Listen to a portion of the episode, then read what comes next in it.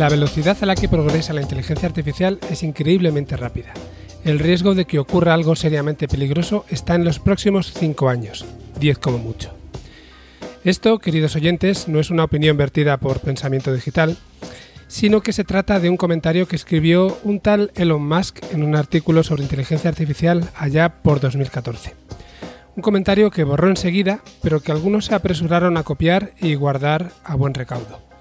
No tengo ni idea de por qué lo borró tan rápidamente, y ni siquiera podría asegurar que en lugar de ser un comentario real, no se trate más bien de una suerte de leyenda urbana. Pero teniendo en cuenta que han pasado ya cinco años desde su presunta existencia, nos pareció un buen momento para preguntarse por la realidad de estos riesgos y por si debemos realmente temerlos. ¿Y qué riesgos podríamos decir que puede presentar la inteligencia artificial? ¿Cómo podría ser de alguna manera peligrosa? Quizá tengamos una idea que asocie esta peligrosidad con máquinas superinteligentes que quieran conquistar el mundo. Pero a día de hoy, en el que estamos aún muy lejos de esas supermáquinas, sí que podemos decir que existen algunos riesgos identificados. Por ejemplo, desde armas autónomas que estén gobernadas por Machine Learning, a la manipulación social a través de las redes sociales y las fake news, o y la invasión de privacidad a través del reconocimiento facial con cámaras que ya están en todas partes, pero sobre todo con el posterior seguimiento y análisis de los comportamientos de las personas, o incluso podríamos hablar de la discriminación que producen los sesgos que ya hemos comentado otras veces en este programa. Al final, como ocurre con cualquier herramienta, cualquier tecnología poderosa puede utilizarse con malos fines. Y por poco frecuentes que estas situaciones puedan llegar a ser en el caso de la inteligencia artificial, y sobre todo quizás si las enfrentamos con las ventajas que esta tecnología nos puede traer, siempre suponen elementos importantes a considerar y a analizar. Y en el caso de ser riesgos ciertos, riesgos veraces, por supuesto a tratar de enfrentarlos con la mayor antelación posible. Hoy buena parte de nuestra entrevista gira en torno a este tema y para ello contamos con Francis Villatoro, el segundo invitado recomendado por Héctor Socas en el episodio 5 y sobre todo un investigador y divulgador científico como pocos nos podemos encontrar en España. De hecho, estoy seguro de que después de escuchar la entrevista, muchos de vosotros iréis directos a buscar sus contenidos tanto en blogs como en podcasts, como bueno, todos los medios en los que Francis puede, puede llegar a aparecer. Un episodio más, os doy la bienvenida a Pensamiento Digital este podcast donde tratamos de acercar la inteligencia artificial a las empresas. Yo soy Francisco Carrero y ya sabéis que me gusta que me llaméis Frankie. Y además de presentar este programa, actualmente soy el CEO de BrainSense. Recordad que podéis contactarnos a través de pensamientodigitalpod.gmail.com y que podéis descargar nuestros audios desde iBox, Apple Podcast y Spotify. Y si os apetece seguirnos en Twitter, nos podéis encontrar como arroba pensamientodp. Dicho esto, como siempre, vamos a hablar de lo que, los contenidos que veremos en el programa de hoy. Y comenzaremos con una, noticia sobre la compra por parte de Twitter de una empresa que está dedicada a la identificación de fake news en redes sociales. Y, bueno, veremos el impacto que tiene. En segundo lugar, comentaremos cómo están utilizando Machine Learning en un videojuego como Fortnite para mejorar el propio juego, lo que se llama el gameplay, y para adaptarlo a las preferencias de los jugadores. Y terminaremos, como siempre, con la mencionada entrevista, en este caso a Francis Villatoro. Y ya sin más, nos vamos con nuestra noticia de la semana.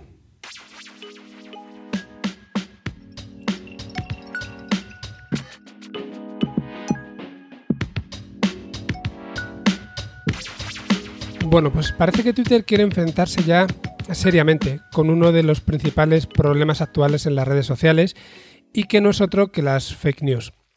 Y para hacerle frente ha comprado la empresa Fábula AI.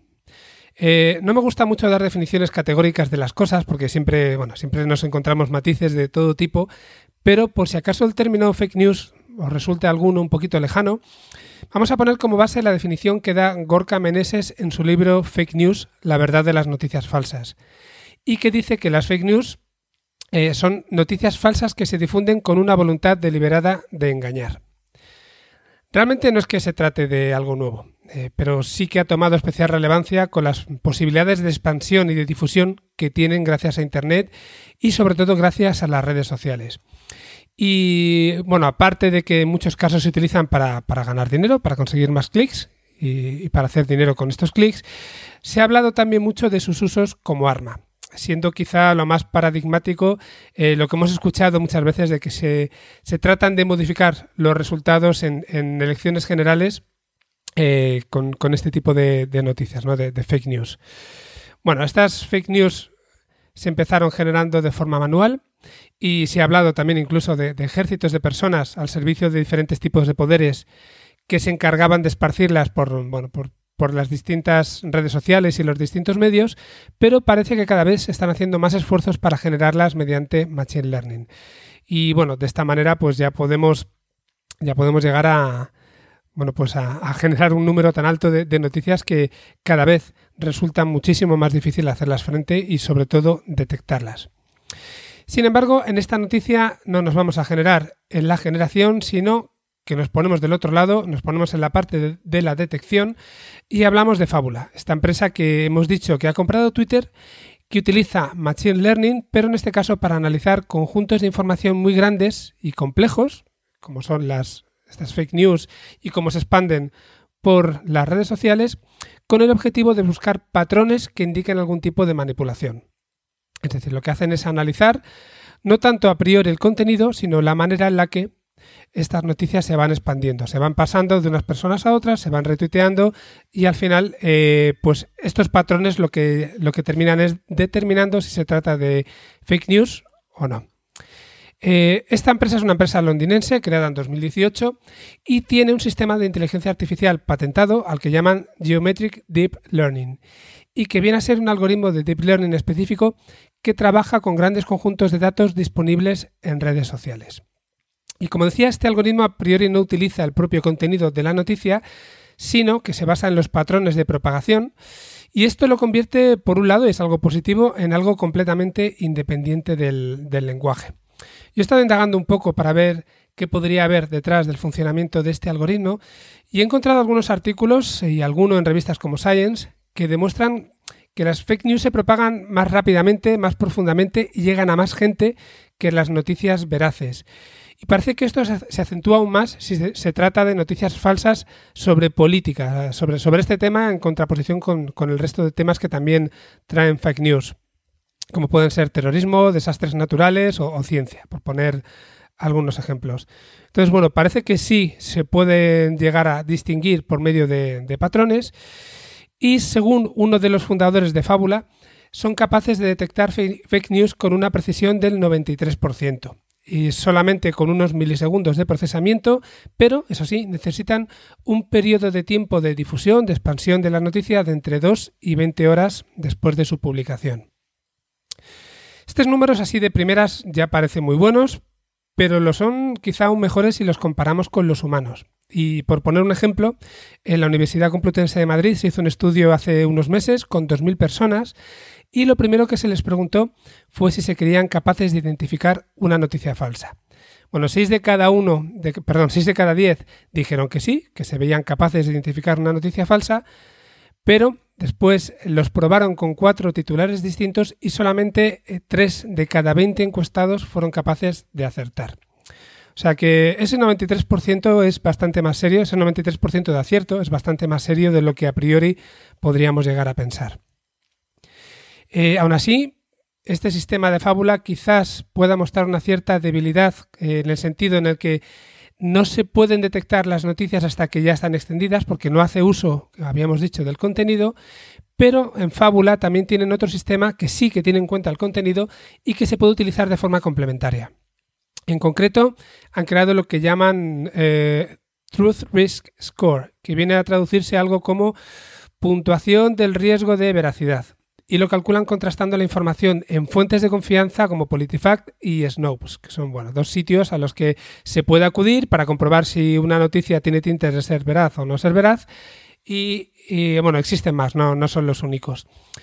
Eh, como quiera que sea, con la adquisición de Fábula y el uso de este score, Twitter podría ahora comprobar la autenticidad de cualquier noticia que se postee en su red y si detecta que es falsa, puede hacer eh, puede hacer que, esta noticia o que poner un indicativo para que esto sea visible para todo el que vea el tweet. Ya posteriormente puede llegar a analizar con el otro sistema y llegar a determinar que en base al comportamiento es efectivamente una fake news.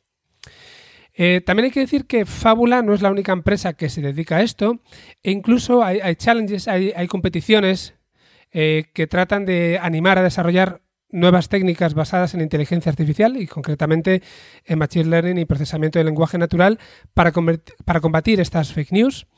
Y es posible que, bueno, no sería extraño que nos vayamos acercando cada vez más a ese 100% de precisión, seguramente inalcanzable, como suele pasar con estos sistemas, pero, pero bueno, poco a poco mm, tiene pinta de que podrá ir creciendo. Eh, bueno, ya por mi parte, por un lado espero que este tipo de sistemas nos ayuden cada vez más a separar el grano de la paja, pero por otro lado también creo que los humanos tenemos que mejorar un poquito y volver a ir a buscar las noticias y a contrastarlas en lugar, de dejar que sean las noticias la que, bueno, por las que nos encuentren a nosotros de forma un poco más indiscriminada. Así que, como siempre, un poquito de culpa tenemos nosotros y hay que hacer autocrítica. Terminamos con esta noticia y vamos a pasar a hablar, como decíamos al principio del programa, de Fortnite.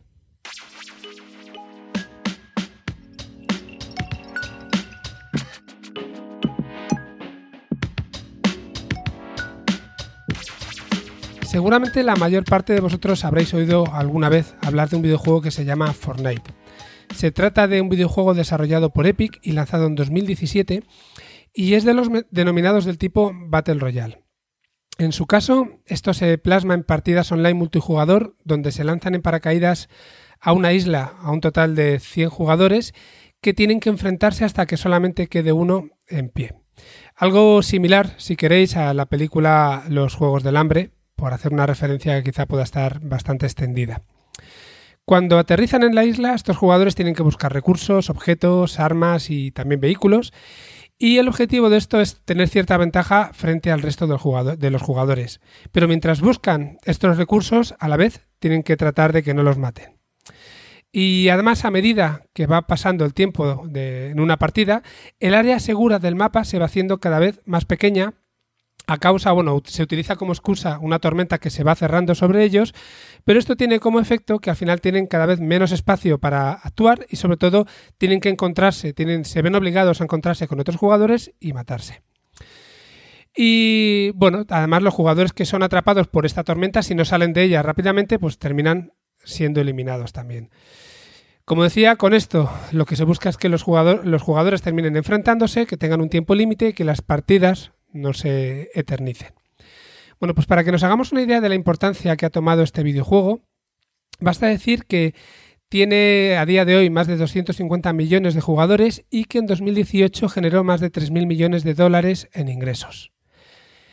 Y yendo un poco a lo que nos interesa, estos días leíamos noticias acerca de cómo utilizan Machine Learning en Epic, y en concreto en este juego, para mejorar la experiencia de los jugadores y de paso, evidentemente, para hacer más dinero.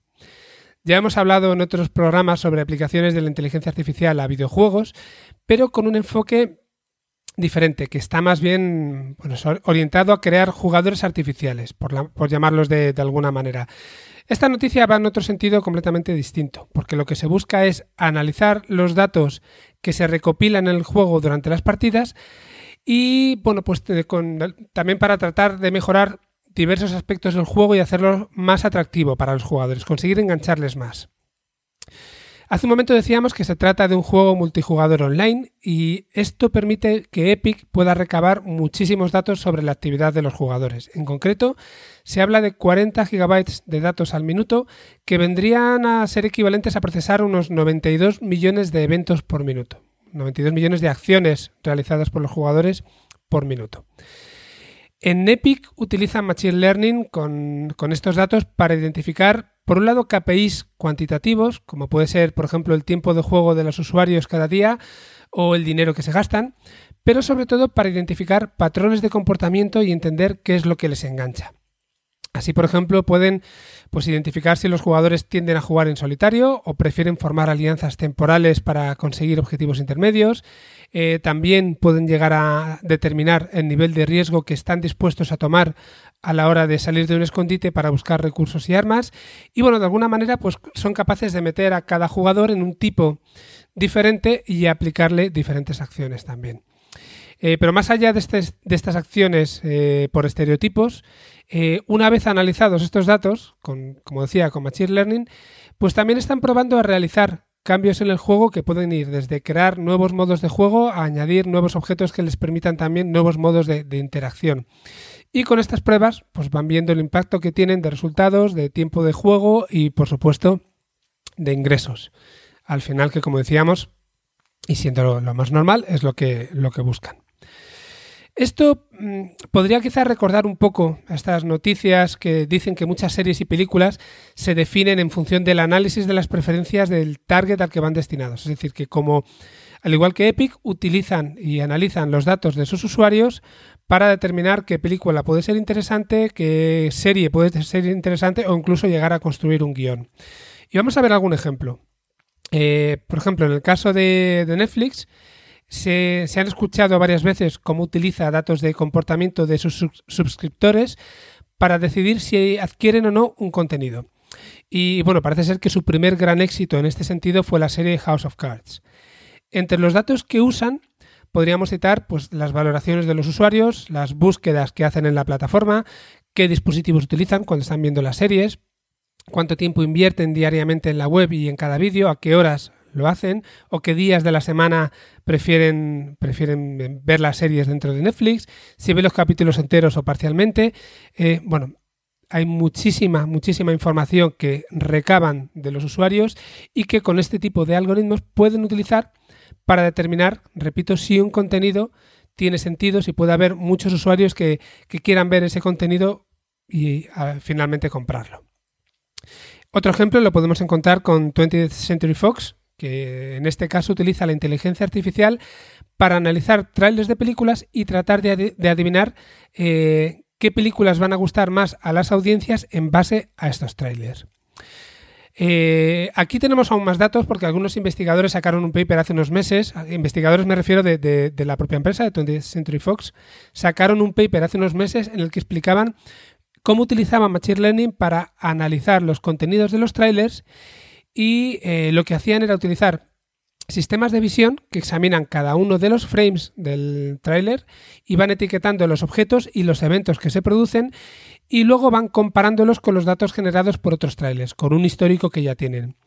Y de esta manera, bueno, pues lo que hacen es eh, contrastar qué películas con conjuntos de etiquetas similares van a atraer a conjuntos similares de, espectadores. Bueno, pues uno uso una forma un poco distinta de utilizar eh, este tipo de algoritmos que en el caso de Netflix, pero con un objetivo bastante común. Al final, lo que estamos haciendo es tratar de determinar cuáles son los mejores contenidos para los usuarios de nuestra plataforma. Hemos visto un caso de uso con, Epic y con el Fortnite. Hemos visto eh, otro caso de un par de casos de uso ahora con otra forma de ocio, como pueden ser las series. Eh, de, de ocio, en este caso contenido multimedia también, como son las series. Y bueno, el caso de los videojuegos ya empieza a ser una práctica mucho más que extendida, pero sí que es verdad que con un uso más centrado en predecir cuándo un jugador parece que va a dejar de jugar a tu juego y, por ejemplo, en un caso como ese, cuando detectes que lo va a dejar, pues poder realizar algún tipo de acción, pues como con un descuento, por ejemplo, para que siga jugando. O después para determinar con qué frecuencia tienes que ofrecer recompensas a tus jugadores para que sigan enganchados. Esto tiene muchísimo sentido en el caso de juegos free to play, donde en principio son juegos gratuitos, pero en el que pagas por conseguir desbloquear elementos o conseguir mejores objetos. Bueno, eh, pagas por mejorar tu experiencia, por decirlo así, o por acelerar tu, crecimiento dentro del juego. Y en el caso de Epic, esta utilización quizá podría venir eh, pues por su cercanía con Tencent. Bueno, Tencent es una de las mayores compañías chinas y son los desarrolladores de WeChat que es algo así como la aplicación móvil para todo que utilizan en China. Es una plataforma móvil para todo, como digo, que utilizan en China eh, y entre otras muchas cosas es una plataforma para videojuegos móviles. Para que nos hagamos una idea del tamaño, se estima que WeChat tiene ahora más de mil millones de usuarios y Tencent sobrepasó en 2017 a Facebook con una valoración de 500.000 millones de dólares. Estamos hablando de una empresa importante que tiene una plataforma muy importante para móviles y en la que hay muchísimos videojuegos. Y bueno, también Tencent es una de las empresas que a nivel mundial más han invertido en inteligencia artificial. Quizá esto en Occidente no se escucha tanto, Pero bueno, uno de sus eslogan dice eh, Artificial Intelligent in All, es decir, inteligencia artificial en todo. Y luego también dicen que su visión es eh, algo así como Make AI, perdonad, Make AI Everywhere, es decir, eh, hace inteligencia artificial en todas partes. Pero además, como decía, tiene mucho foco en videojuegos y una de sus principales líneas de investigación en inteligencia artificial es justo en la aplicación a los videojuegos. Bueno, más allá de Tencent y de, Epic y de Fortnite, otro caso de uso importante podríamos decir que es el de Blizzard, que son los creadores de World of Warcraft y de, del StarCraft, quizás sus dos juegos insignia, junto con el Hearthstone, que es un juego de cartas, y utilizan también Machine Learning para cosas como detectar comportamientos fraudulentos que permitan que, los jugadores eh, o que identifiquen qué jugadores están haciendo trampas, más bien, más que permitirles hacerlas, identifican qué jugadores pueden estar haciendo trampas. Están también, por otro lado, experimentando con la personalización de la experiencia en sus juegos, con el objetivo de ofrecer a los jugadores realizar las pruebas y tareas que más mm, parece que puedan disfrutar. Esto en juegos como el World of Warcraft, donde tienes millones de cosas que hacer, pues puede ser bastante, bastante interesante porque al final cada uno crea su propia forma de juego ahí dentro. Entonces, si se adaptan a tu forma de juego, eh, puede ser algo muy positivo y que te enganche todavía más. O incluso también se dice, esto no, no he llegado a confirmarlo, que están utilizando Machine Learning para sacar más partido de las microtransacciones tampoco parece algo muy descabellado. Bueno, como conclusión de todo esto, parece que la aplicación de la inteligencia artificial para mejorar contenidos, en, contenidos multimedia y contenidos en ocio, pues ha llegado para quedarse. Y aunque en Epic no son los primeros en aplicarla, desde luego que Fortnite es un juego suficientemente importante como para tomarlo como una referencia en este sentido. Bueno, y ya pasamos directamente a, la entrevista. Os dejo con Francis Villatoro. Eh, se nos hizo un poquito larga, pero, pero bueno, yo creo que muy, muy, muy interesante. Y como siempre, a la vuelta estaremos aquí para despedirme de todos vosotros. Hasta ahora.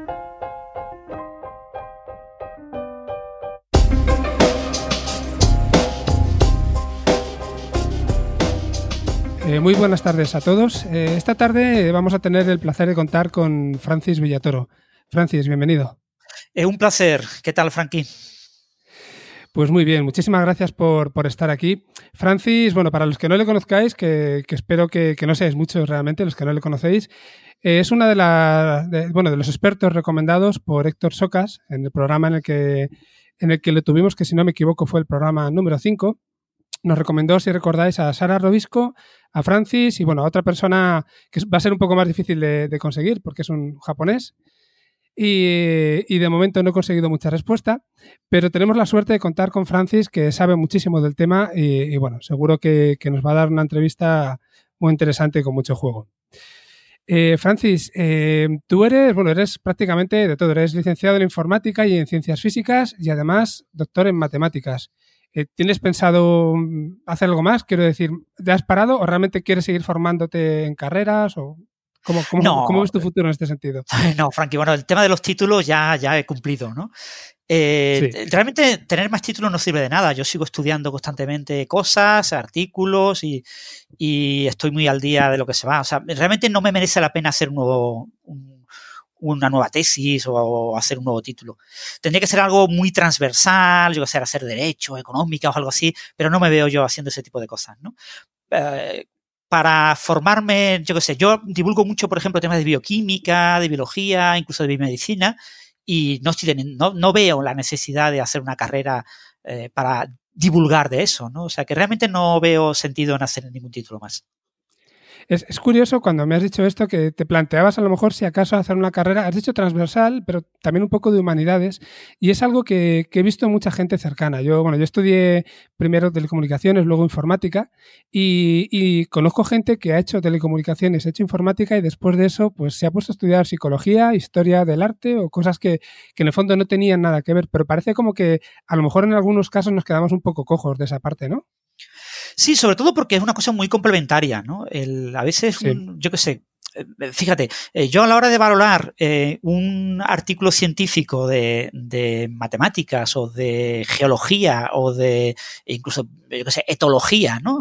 la biología del comportamiento, me resulta mucho más fácil, aunque yo no sea biólogo, ni, que valorar un artículo, por ejemplo, sobre historia del arte, ¿no? Yo muchas veces en cuanto a metodología, realmente, ¿cómo, ¿cómo se hace ciencia en historia del arte o, en eh, filosofía o, o, tipo, o en psicología, que acabas de mencionar. Pues la verdad es que no tengo ni idea, ¿no? Entonces, en ese tipo de cosas, pues veo que tengo una falta de que necesitaría unos conocimientos eh, básicos, ¿no? De metodología eh, complementarios a lo que tengo, porque la visión de mucha gente de los que divulgamos en ciencias es que lo nuestro son las ciencias y lo demás no son ciencias, ¿no? que es mentira hablar de ciencias económicas o de ciencias sociales o de eh, ciencias en, en, yo qué sé, en filosofía, ¿no?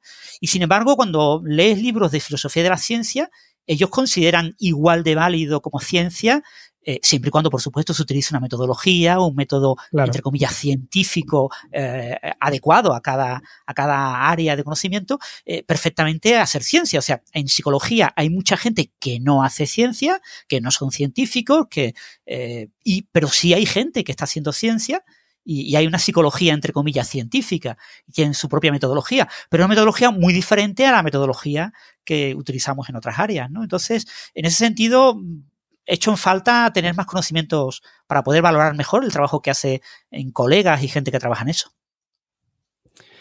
Yo estoy, estoy totalmente de acuerdo. La verdad es que nos, choca muchas veces ver que, hay otra gente que dice que, hace ciencia, pero incluso cuando hablamos de ciencia hablamos de tantas cosas diferentes que, bueno, eh, si enfrentamos biología con informática y con, no sé, con ingeniería industrial, con cualquier cosas, estamos hablando de temas muy diferentes e incluso es, difícil ponernos todos de acuerdo también desde, desde este punto de, vista un poco más técnico.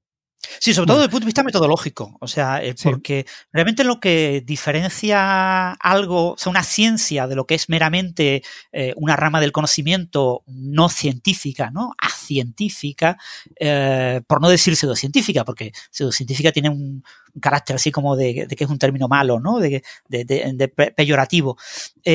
Es fundamentalmente el método, pero claro, hay que conocer el método. El, método inductivo-deductivo tiene su aplicación en unas ramas muy concretas de la ciencia, pero eh, hay muchos otros métodos, ¿no?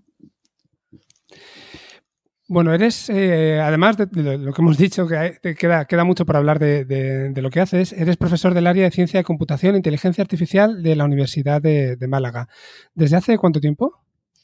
Bueno, yo empecé como profesor en la, universidad, hay varias categorías de profesor, con la categoría de profesor funcionario más baja, que es titular de escuela, en el 96.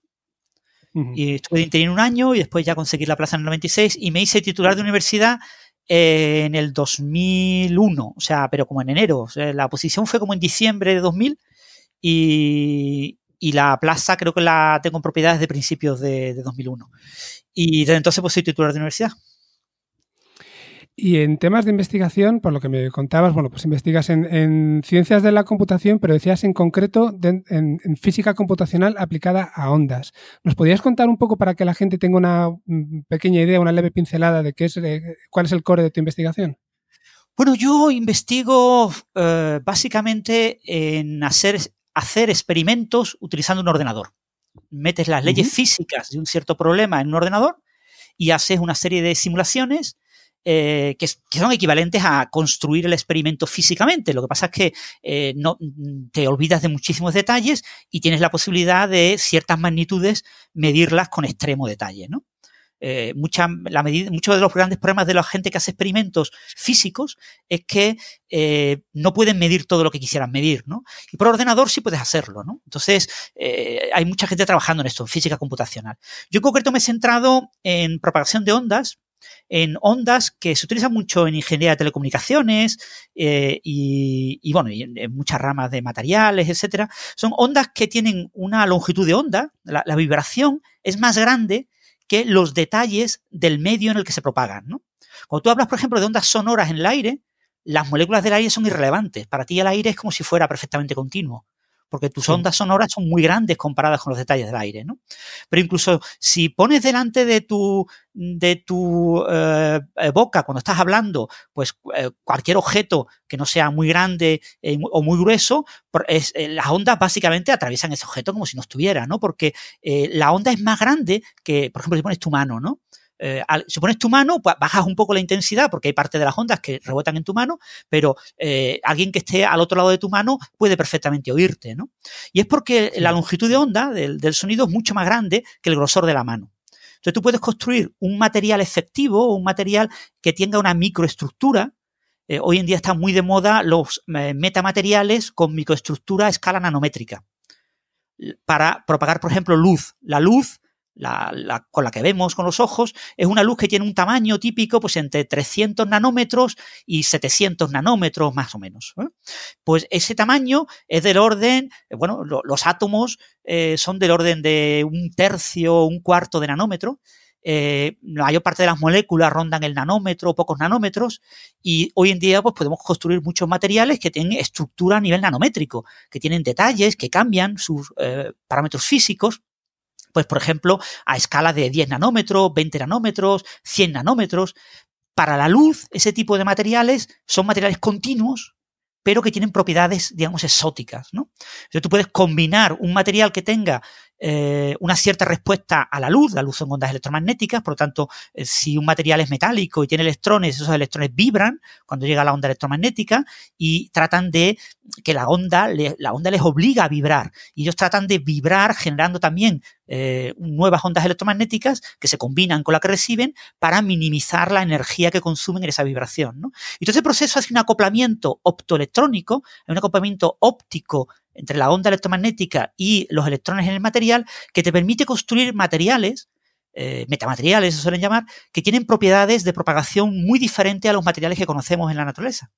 Con lo que podemos diseñar materiales que hagan cosas que normalmente la luz no hace, no hace ¿no? Yo puedo dirigir la luz, dividirla eh, como si fuera agua eh, y, se, y, se, dividiera en meandros de un río, ¿no? Como el agua, como si fuera el agua de un río que se divide en diferentes meandros, va en una dirección, va en otra, el caudal más grande por un lado, más grande por el otro, y todo eso controlado eh, electrónicamente con ciertos potenciales eléctricos, logro hacer mucho procesamiento óptico, o sea, hago procesamiento completamente óptico, proceso, computo, calculo eh, con señales ópticas sin involucrar un proceso de eh, lectura de la señal y recodificación de la señal. ¿no? no tengo que poner un fotodiodo que coja la señal, hacer un procesamiento electrónico de esa señal y volverlo a emitir con un láser, sino que directamente, solamente por la microestructura del material, logro hacer cosas. ¿no? Y eso es básicamente lo que yo trabajo.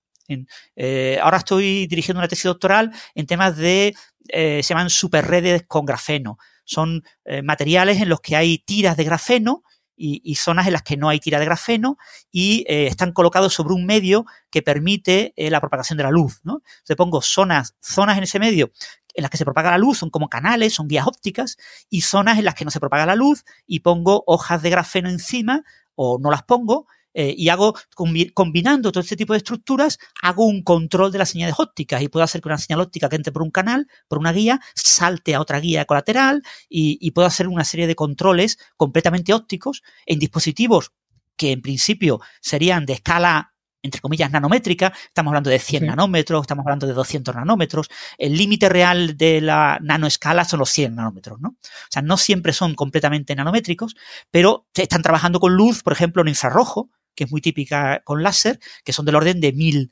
1300 nanómetros, o sea, de un orden de una a una con tres micras, ¿no? O sea, con lo que eh, la luz es realmente enorme comparado con, la microestructura. ¿Y esto tendría tendréis alguna aplicación directa así en la cabeza o, ya dependería del uso que le quisieran dar a, a Bueno, es un tema que eh, el tema siempre, tú te lo tienes que vender. Hoy en día la ciencia la tienes que vender eh, siempre con aplicaciones. O sea, tú tienes que engañar a la gente y hacerla creer que lo que tú haces sirve para algo.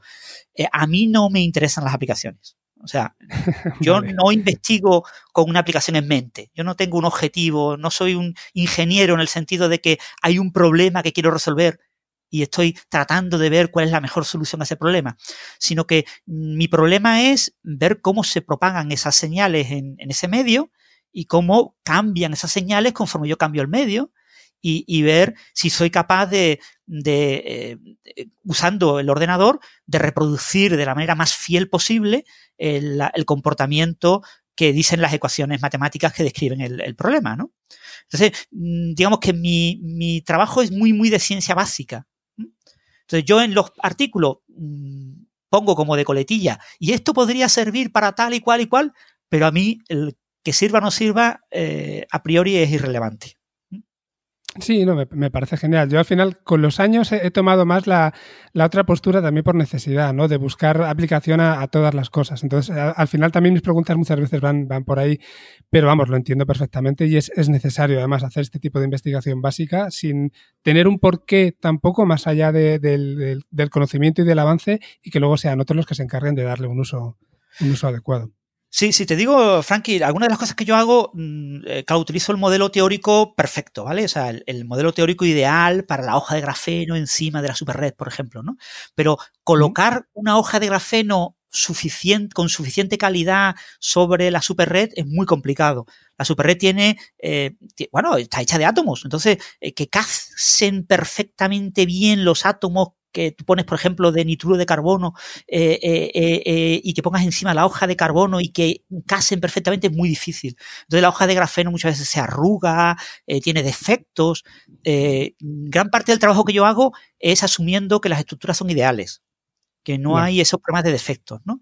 Y, si y tratamos de descubrir cosas que nos llamen la atención desde el punto de vista de ciencia básica para incentivar, quizás en un futuro no muy lejano, a que se mejoren las técnicas de fabricación de ese tipo de dispositivos y se puedan comprobar experimentalmente las cosas que nosotros estamos prediciendo a nivel teórico, ¿no? Y una vez que se verificaran esas predicciones a nivel experimental, eh, con, ya digo, dispositivos que tienen que ser de muy, muy alta calidad, eh, ya se podría pensar en aplicaciones de un punto de vista más firme. Pero eso estamos hablando perfectamente 15, 20 años. O sea, es una cosa que yo en mi carrera científica probablemente no vaya a vivir. Y, en todos estos procesos de simulación o, bueno, cualquier otra cosa que, esté relacionada con todo lo que hacéis, ¿tiene cabida la inteligencia artificial o es algo que para ti es un poco eh, aparte de, lo que es tu, trabajo diario? Yo no, no, uso la inteligencia artificial en mi trabajo diario, es una cosa muy, muy excepcional. nosotros eh, básicamente a la hora de optimizar utilizamos técnicas de optimización clásicas, más o menos de estadística habitual, ¿no? O sea, no, no utilizamos técnicas basadas en heurísticos. Eh, colaboro con algunos colegas, he hecho alguna investigación con colegas que trabajan en, inteligencia artificial, eh, pero cosas muy colaterales. Siempre eh, que necesitaban alguien que les apoyara en una parte matemática, una, o algo así, pero no, no es mi trabajo habitual. O sea, aunque yo esté en un área donde más de la mitad de las personas trabajan en inteligencia artificial, los que hacemos ciencia de la computación, que somos poquitos, y más en la parte mía, que es la parte más de matemática computacional, eh, no, tocamos directamente la inteligencia artificial, no, no la necesitamos en principio sin embargo, bueno, dentro, no, no, lo hemos comentado tampoco, pero dentro de tu papel como divulgador, que bueno, ya tienes, tienes mucha experiencia, yo te sigo desde, desde la, Mula Francis, desde el, blog. bueno, has colaborado también en otros blogs, ya hemos comentado antes tu colaboración en, el podcast de Coffee Break, pero también, eh, y perdóname porque si me dio la cabeza, habías empezado un podcast hace poco. ¿cómo, se llamaba? Si me lo puedes recordar. Bueno, el nuevo podcast es eh, Biosíntesis. Vale, sí, perdón. Biosíntesis es, eh, un, es, un, podcast eh, orientado hacia biomedicina, es decir, a lo que llamaríamos las la aplicaciones de la ciencia básica a la medicina. Vale, pues eh, lo dicho, perdóname por no acordarme, que suelo tener una memoria mejor que, que, esto, pero así si hay algún interesado por aquí dentro de biomedicina, yo os lo recomiendo que, que lo sigáis también. A lo que iba realmente es que dentro de, todo lo que haces de divulgación, sí que has tocado unas cuantas veces pues, temas relacionados con inteligencia artificial. Entonces entiendo que hay, un interés también que va que va de alguna manera ligado a algo más, más personal que no de trabajo, como decíamos antes, y que, te quería preguntar qué es lo que te llama la, atención de la, de la inteligencia artificial, ¿por qué ese interés? Bueno, ahora, ahora está muy de moda, ¿no? Ahora parece que quien no sabe inteligencia artificial no sabe, ¿no? O sea, es algo extremadamente radical lo que ha pasado con el deep learning en los últimos años. La inteligencia artificial, yo la estudié en la carrera. Cuando yo estudié en, la universidad yo estudié dos asignaturas anuales de inteligencia artificial, una de inteligencia artificial y otra de sistemas expertos y alguna optativa relacionada con heurísticos y, con, eh, digamos, aplicaciones de la inteligencia artificial a programas de optimización. ¿no? Yo he colaborado con colegas en, temas de uso de algoritmos bioinspirados, el tema de, estuvimos haciendo una cosita con diseño de, jardines, eh, diseño inteligente, de, jardines. He colaborado alguna cosita con algún que otro compañero, ¿no? Y, pero y eso, pues, mi conocimiento básico no es muy malo, pero algo sé. Eh, y, y, es un tema que ahora pues, se ha puesto de moda. O sea, la inteligencia artificial ha tenido, eh, es como, son como olas, ¿no? Hay olas en las que se hunde y parece que es algo absolutamente que no sirve para nada, y momentos eufóricos en los que parece que resuelve todos los problemas del universo, ¿no? Y ahora estamos en un momento eufórico la gran revolución que ha supuesto lo que llaman eh, aprendizaje profundo, el, deep learning, que entronca en muchísimas de las cosas que ya eran conocidas, ¿no? Pero que, bueno, eh, hay con pequeños matices, se han modificado muchos detalles y eso ha generado una, un área que ahora está muy, muy activa y ahora mismo se está usando Deep Learning en física para todo. O sea, parece como que el que no usa eh, Deep Learning eh, no está usando el cálculo de Newton, ¿no? Es como algo tan básico, hay que usarlo sí o sí. Eh, y se está exagerando quizás un poquito, pero bueno, es un tema que a la gente me pide que divulgue. Entonces yo he dado varias charlas, sobre todo recientemente, pues llevo ya un par de años, desde 2017, dando charlas sobre Es Máquina, la película, y así hablo un poquito del futuro de la inteligencia artificial, de la situación actual. Y, bueno, la, gente ve en el blog divulgo sobre todo las noticias más llamativas, ¿no? Que, que alcanzan, digamos, las revistas más eh, de mayor impacto, ¿no? Eh, Nature, Science, esas revistas hasta hace cinco años era inconcebible, pero literalmente, ¿eh? inconcebible que un ingeniero publicara en estas revistas y menos aún un ingeniero que trabajaba en inteligencia artificial, donde en inteligencia artificial de toda la vida la gente no ha publicado en revistas. No, se publicaba en revistas, se publicaba en congresos, se publicaba en la web, se publicaba gratis. Eh, o, lo hacías todo en plan propietario dentro de una empresa y no contabas nunca nada, o si publicabas algo era para abierto completamente a todo el mundo. Eh, eso de publicar en revistas eh, era algo irrelevante para la gente que de verdad hacía inteligencia artificial. ¿no? Y eso ha cambiado eh, en, los últimos cinco años y, ya las grandes gurús lo que pretenden es publicar en las grandes revistas. En las grandes revistas de ciencia básica y de, ciencia en general. ¿no? Entonces, eso pues ha mm, reposicionado la inteligencia artificial en, un momento bastante, ya te digo, de, de vacas gordas, para los que investigan en el área y, eso ha hecho que, bueno que mi interés pues eh, haya renacido y yo hablo más en el blog de inteligencia artificial aunque ya te digo en general no es mi tópico habitual ¿eh? o sea de cada yo es que publico mucho de cada 50 artículos que yo publico puede haber uno de inteligencia artificial. Pero publico Me llama la atención Sí, sí, sí, no, desde, luego. Desde, vamos, yo creo que en, todos estos años, por lo que estuve revisando el otro día, igual has publicado 8 o 10 artículos de inteligencia artificial y tienes desde luego cientos de, artículos en total publicados. 5.500 o algo así. Ah, vale, perfecto. Pues me había quedado mucho más corto yo, he multiplicado mal. 5.500 artículos. Bueno, eso da, una idea de, del alcance y de, 11 del empeño años, que 11 años y medio, más o menos. Sí, sí, pero vamos, eh, estamos hablando también de pues un artículo al día, por lo que... Sí, uno y medio por ahí al día. Sí, sí, sí. Brutal. Pero me, me, ha llamado la atención una cosa que has dicho que, bueno, salía también un poco a la palestra cuando hablaba el otro día con, con Sara, cuando le hacía la entrevista, y era este, este interés eh, que hay dentro de, de, Deep Learning casi como si fuera la, la solución única para, para, todo. Y efectivamente hay un montón de algoritmos dentro de la inteligencia artificial cada uno con su, bueno, con su ámbito de aplicación, con sus, con sus, eh, por decirlo así, problemas que, puede solucionar de una manera mejor. Todo el mundo ha puesto mucho empeño en el deep learning y una de las cosas que comentábamos precisamente es que, el deep learning ha tenido el, el, boom que ha tenido últimamente por un tema más tecnológico que otra cosa. Existen procesadores que ahora mismo te permiten tener redes con, muchísimas neuronas, te permiten tratar eh, muchísimos datos que tienen muchísimas variables de entrada. Esto hace años no pasaba y cuando hace años se estaba investigando mucho en conseguir sacar el máximo rendimiento de las máquinas, parece que ahora es al revés. Parece que ahora se investiga poco mejorar los algoritmos y, quizá más en la parte de, las máquinas. Eh, yo no sé cómo ves tú esta parte casi desde el punto de vista de, investigación en, universidad. ¿Crees que ha habido un parón y que la tecnología de alguna forma está, está provocando este parón dentro de la investigación en si no en la inteligencia artificial de forma general, o en el machine learning, si en el deep learning? Eh, bueno, esto se, han combinado muchas cosas, ¿no? la verdad es que eh, a principios de los años 2000 la inteligencia artificial estaba bastante de capa caída, ¿no? Eh, y, se hablaba mucho de, agentes, ¿no? Es decir, la inteligencia artificial nunca va a reemplazar una persona, siempre va a acompañar a una persona y le va a ayudar a resolver los problemas, ¿no? Y, eso ha, cambiado eh, en, la segunda década de, los 2000, eh, pues eso, desde 2010, 2012, eh, ha cambiado hacia el otro extremo, al extremo, no, no, no, ahora ya vamos a reemplazar, ¿no? Y de ese cambio ha habido muchos avances. Obviamente el avance tecnológico es clave, es decir, al que podamos poner millones, pero millones, decenas de millones y cientos de millones de mm. neuronas.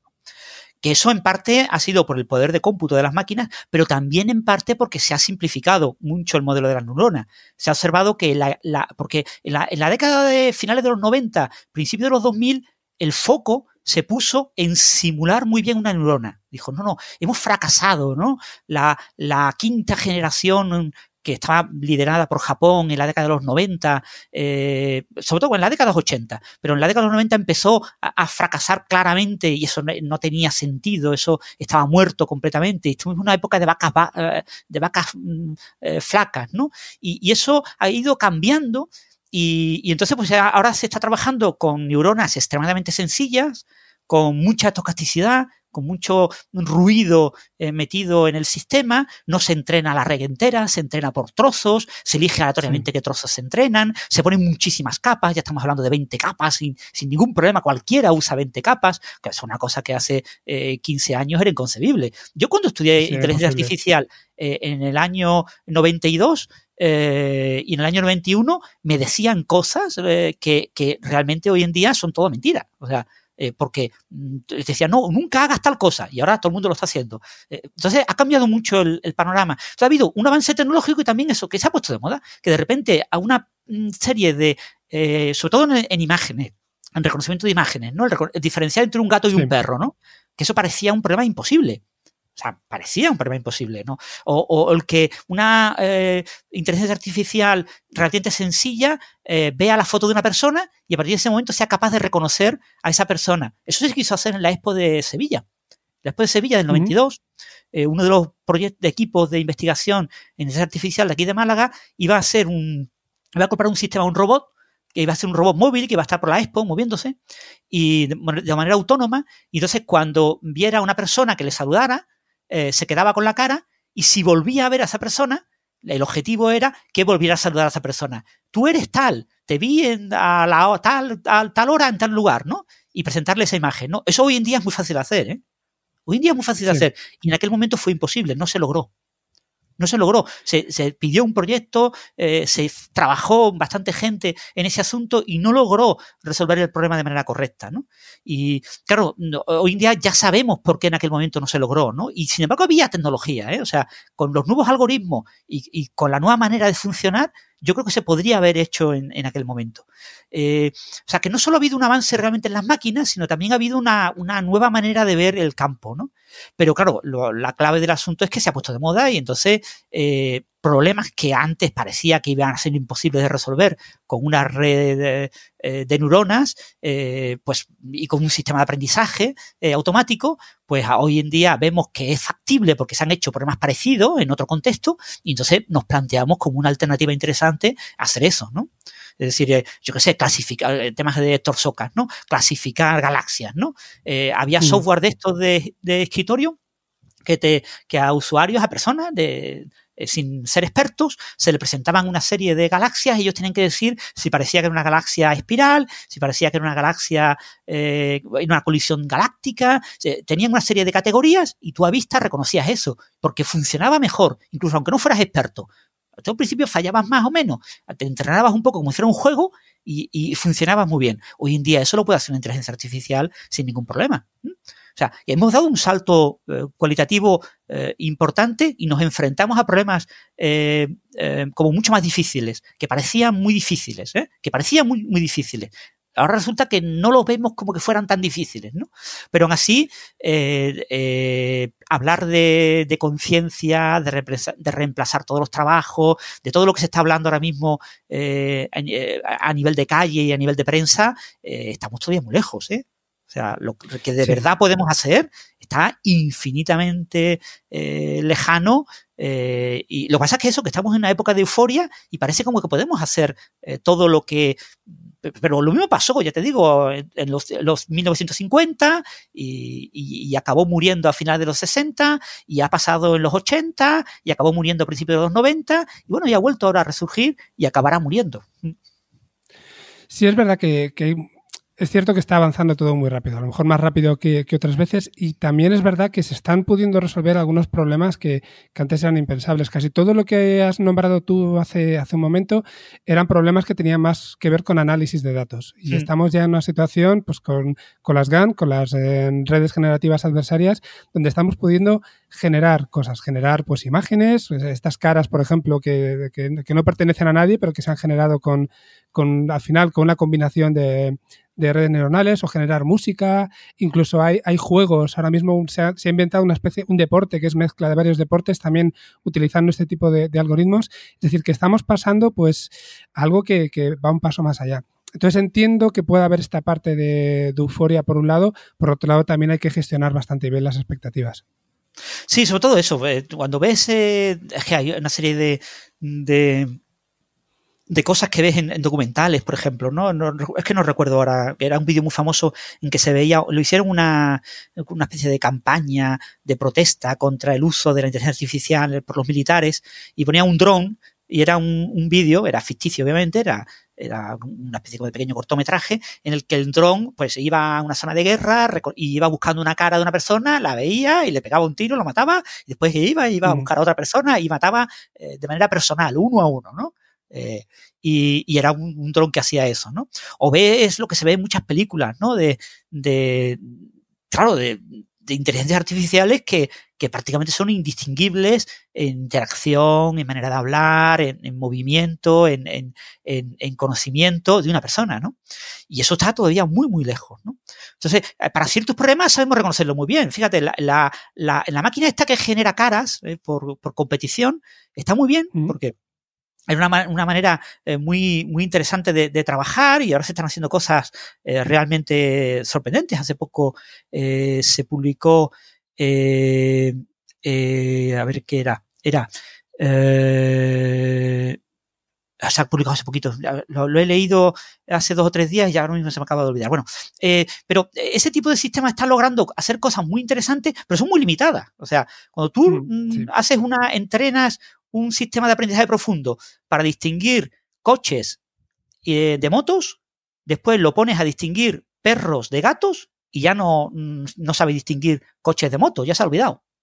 Y, y, si tú coges una red suficientemente grande y un trozo la antenas para coches y moto y otro para perros y gatos y otro eh, para caras de hombre y de mujer eh, y ahora quieres entrenarlo pues para distinguir eh, dibujos escritos a mano de dibujos hechos por ordenador y te encuentras con que tiene que perder parte o, o, tienes que ampliar la red de nuevo. O sea, que al final sí. eh, la, la, versatilidad, la plasticidad que demuestra el encéfalo humano y las capacidades de inteligencia humana están infinitamente más allá de, de lo que podemos concebir con estos avances, ¿no? Entonces, claro, son, parecen muy interesantes, ¿no? Genera caras que parecen humanas, ¿no? Pero sabes que eh, son fáciles de distinguir. O sea, ya hay algoritmos que rápidamente distinguen si la cara es artificial o no, pues una serie de patrones que lo permiten distinguir. ¿no? Eso se está trabajando para evitarlo, ¿no? Para que no se note.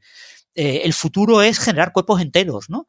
Eso sí. vendrá muy bien pues para actores virtuales en televisión, para hacer eh, eh, para fake news, ¿no? Para uh, paparruchas en las noticias y cosas así, pero realmente, ¿para qué queremos eso? ¿no? O sea, eh, si te, te, pones a pensar realmente eh, que se pueda hacer, no significa que sea algo realmente útil. Y, y, la utilidad después será muy limitada. Y, yo, y, después que esa, eh, ves que qué problemas son análogos a ese. O sea, ¿cuántas cosas haces tú en tu vida diaria o, o hace un profesional en su vida, en su profesión habitualmente que se pueden eh, entender en correspondencia con este problema de generar automáticamente una cara. Porque no. eso es lo que realmente nos interesa. O sea, nos interesa resolver problemas de verdad. Eh, generar caras. Sí, es verdad que hay artistas que son capaces de imaginarse caras y hay gente que diseña eso, pero no hay mmm, muchos problemas que, que tengan esa, esa posibilidad de, solución por competición, ¿no? De uno que trata de generar algo muy artificial, lo menos artificial posible, y otro que trata de distinguir que lo artificial eh, y trata de competir y, ver que lo artificial es artificial, ¿no? Y todo trata de engañarle y al final sale lo menos artificial posible. Ese tipo de, de solución no siempre es buena para todos los problemas, aunque hay muchos problemas que sí resuelve. Entonces, de ahí hay mucho interés, pero, mm, y son cosas muy espectaculares, pero no, no podemos esperar mucho más. ¿no? Eh, el, artículo que te estaba comentando antes ya me acabo de recordar. Un artículo muy, muy interesante. ¿no? Eh, Sabes que a veces se le, a los enfermos de, de ciertas... Eh, tienen un accidente, por ejemplo, en el, en el encéfalo y se le ponen unos electrodos, se aprovecha ya que le tienen que abrir la cabeza para ponerle unos electrodos y para controlar la actividad del encéfalo de la región en la que tú has arreglado algo, has tenido que cortar un trozo de encéfalo, has tenido que hacer algo y pones ahí unos electrodos para hacer un seguimiento del paciente, ¿no? Entonces, uno de los problemas que hay, claro, tú puedes, por ejemplo, colocarlo en la región de reconocimiento de objetos, ¿no? O reconocimiento de caras, ¿eh? el reconocimiento de caras. Sí. Le pones unos electrodos a un encéfalo humano o se lo pones, por ejemplo, a un mono ya directamente en el experimento, eh, para que reconozca caras, ¿no? A un mono le abres el cerebro, le pones ahí un, le abres el encéfalo y le, pon, le abres el cráneo, perdón, y le pones en el encéfalo unos electrodos, yo qué sé, una matriz de 64 electrodos. Y ahora tú lo entrenas a reconocer caras y distinguir, por ejemplo, entre cara de humano y cara de mono. Entonces tú dices, ¿habrá algunas neuronas que se activen solamente cuando ven una única cara. Sabes que hubo una época en que se habló de la, de la neurona asociada a cierta uh, actriz muy famosa, no me acuerdo cuál era, eh, Jennifer Aniston o algo así por el estilo, ¿no? La, neurona Jennifer Aniston, ¿no? Había un humano al que eh, se le excitaba esa, esa neurona cuando veía esa imagen, ¿no? Entonces, pues eh, lo que se ha hecho es entrenar una eh, red de aprendizaje profundo para que eh, genere de manera artificial la imagen que excita en esos electrodos del mono solamente uno de los electrodos. Tú partes de, le vas enseñando imágenes al mono y vas viendo los, eh, la, las diferentes neuronas cómo se excitan, y entonces a partir de esa información generas una nueva imagen artificial en la que excites cada una de las neuronas por separado. Sí. Y eso se ha logrado. Entonces, eh, claro, ¿eso qué significa? Eso significa que, claro, el electrodo no, no excita una única neurona, estos electrodos son, leen una señal promedio de toda una región de neuronas, todavía no estamos en ese detalle de meternos en una única neurona, ¿no? Pero aún así, eh, es, eso pues, te puede ayudar a entender un poco eh, cómo se almacena la información en el encéfalo, o por el contrario, te estás autoengañando y estás haciendo una cosa completamente artificial, ¿no? Eh, es decir, yeah. no tiene nada que ver el funcionamiento del encéfalo con esa idea de que este tipo de imágenes son las que excitan a esta neurona y de que la imagen eh, que genera una, que excita de cierta manera las 64 neuronas es una composición de 64 imágenes individuales que ve cada neurona, ¿no? O sea, realmente mm, eso no lo sabemos y, y probablemente sea autoengañarnos. Pero en eso, por ejemplo, se, se, ha publicado recientemente un artículo muy, muy interesante, ¿no? Entonces, mmm, eh, yo le digo, yo soy, mmm, en este sentido, no soy ni, ni, optimista ni pesimista, pero yo creo que tenemos que tener los pies en la tierra. Y, y estamos sí. todavía muy, muy lejos de que eh, este momento de jauja en el que parece que vamos a poder resolver todos los problemas eh, se vaya a sostener durante mucho tiempo. Yo no, no lo veo, ¿no? Y creo que vamos a, a, darnos cuenta de que estamos de nuevo en un callejón sin salida, ¿no? Pero aún así, eh, estamos en un buen momento para investigar en inteligencia artificial y, sobre todo para que mucha gente que investiga en otras áreas use la inteligencia artificial en su área. Sí, además también muchas veces todo esto pues viene, viene muy impulsado por un lado por los medios, que de momento tienen puesta su atención en, todos estos temas, y por otro lado por las empresas, ¿no? que puedan sacar partido de, de todo esto. Yo creo que, como tú decías, estamos en un momento en el que eh, las empresas están empezando a ver la, aplicabilidad de temas de inteligencia artificial, con, todavía con un poco de recelo en algunos casos, pero con bastante hype. Y, posiblemente, no es que lleguen, desde mi punto de vista, no es que lleguen a pasarse de moda, pero sí que lo normalizaremos un poco. Yo creo que ya sería bastante positivo. Desde luego a nivel de medios seguro, porque son temas que se tocan muy mal en muchos casos, y a nivel de empresas que se vea como, como algo pues normal.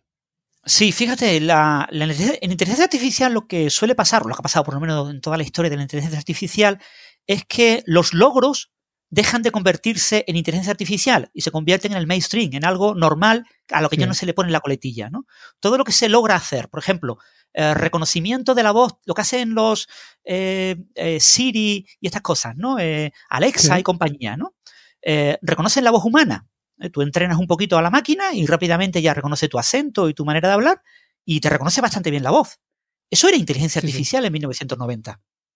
Eso era eh, eh, el, state of the art, ¿no? El estado del arte. Eran cosas súper complicadas, ¿no? El uso de, de, modelos marcovianos ocultos y uso de redes neuronales para hacer eso. Se ha resuelto y ahora ya es una herramienta que aparece en todos lados, completamente estándar. Ya Windows te viene por defecto con la posibilidad de que tú le hables al ordenador y, que deje de usar el teclado, y, ya se ha convertido en una cosa normal. Ya ha dejado de ser, ya eso ya no es inteligencia artificial. Ya entender eh, el, habla humana, es decir, no entender el significado, sino entender los sonidos, entender los fonemas, entender eh, la voz humana y convertirla en texto, ya no es inteligencia artificial. pero era inteligencia artificial. ¿no? Hoy en día la inteligencia artificial eh, es una de las cosas que cuento yo en mi charla de Es Máquina, eh, es como yo empiezo la charla, ¿no? Diciendo, eh, en las películas te tienen que enseñar una ginoide, en el caso de la película es máquina, eh, un androide en otras películas, para que tú veas a la inteligencia artificial, ¿no? Tú tienes que verla, porque si no, su presencia no la sientes. No, no puedes interaccionar con algo que no ves. Tienes que, en la película es fundamental que se vea. Sin embargo, todos los que están en, presentes en la, en la sala asistiendo a mi conferencia están constantemente interaccionando con inteligencias artificiales. La inteligencia artificial a día de hoy es completamente transparente. Google, Amazon, eh, Mercadona, eh, Corte Inglés, Telefónica, todos están constantemente usando inteligencia artificial. Pero ya no le llaman inteligencia artificial. La inteligencia artificial se llama inteligencia artificial cuando está en I+D, en investigación. Cuando pasa de desarrollo a innovación, y automáticamente eh, se convierte en, algo estándar, una herramienta más que se usa con completa tranquilidad y que a nadie quiere darle el nombre de inteligencia artificial, porque la palabra inteligencia artificial da miedo. Entonces, en las aplicaciones comerciales tiene que ser una cosa transparente, que no se vea, que no parezca que está ahí, pero eh, como tenemos que hacer eh, análisis de cantidades masivas de datos, ¿no? Por ejemplo, para saber eh, qué libro, si yo busco en Amazon un cierto libro, qué libros me tienen que recomendar, me tienen que aparecer como libros recomendados, me tienen que decir los lectores que han buscado este libro también han querido estos otros libros. Es mentira. No son los lectores. Es por tu perfil, te he sacado un modelo, un clon se llama, de, de, tu perfil de búsqueda en Amazon en los últimos meses y a partir de tu perfil, los clones, es decir, las personas que tienen un perfil muy parecido al tuyo, han buscado estos libros. No es verdad que todo el mundo que ha buscado este libro ha comprado alguno de los otros. No, solo las personas como tú, que han buscado este libro están buscando esos libros. O las personas como tú eh, son los que van a comprar estos libros, ¿no? Y ahí se utiliza inteligencia artificial porque eso hoy en día mm, rápidamente, de manera eficaz, no lo puede hacer una persona. No tiene dinero suficiente para pagar a una persona que lo haga. Eh, lo tiene que hacer una máquina. Pero eso es inteligencia artificial. Pero ya no es inteligencia artificial porque ya es algo estándar. Ya se usa tan normal que no hay que llamarle inteligencia artificial. Es informática estándar de todos los días. Eso en concreto es lo, justo lo que hacemos en, mi empresa. Eh, una empresa que fundamos un par de socios y yo hace ya unos años. Dejamos la universidad, que también nos dedicamos a temas de investigación en inteligencia artificial. Dejamos la universidad para montar esta empresa. Hacemos justo eso que has dicho tú ahora. Y lo que pasa es que empezamos un poco como a pecho descubierto diciendo que, que veníamos del ámbito de la investigación en inteligencia artificial y llegó un momento en el que, bueno, pues éramos los frikis que hacían esto y casi durante un tiempo tuvimos que esconder que hacíamos inteligencia artificial pues para evitar esos, esos miedos que comentabas tú antes, ¿no? Ya cuando se convirtió en un producto bastante más estandarizado, pues dejó de ser un problema y ahora mismo ya lo podemos decir, precisamente entre, entre que ya está de moda la inteligencia artificial, como decías antes, más aparte que se ve como una aplicación natural y que funciona bien y que no da miedo, pues ya lo podemos decir. Pero es cierto que durante un tiempo lo tuvimos que esconder porque nos, nos causaba problemas a la hora de, de que lo vieran como algo fiable. Pero bueno. Eso es así, y eso con muchas, yo creo que muchísimas empresas están utilizando ese tipo de herramientas, ¿no? Son, hay gente que le prefiere llamar Big Data, ¿no? Eh, no, no o se habla o inteligencia de macrodatos, ¿no? Eh, pero mucha gente habla directamente de macrodatos, ¿no? De, Big Data sin usar la palabra inteligencia, ¿no? Aunque muchas de las herramientas son eh, herramientas que hace unos años eran de inteligencia artificial.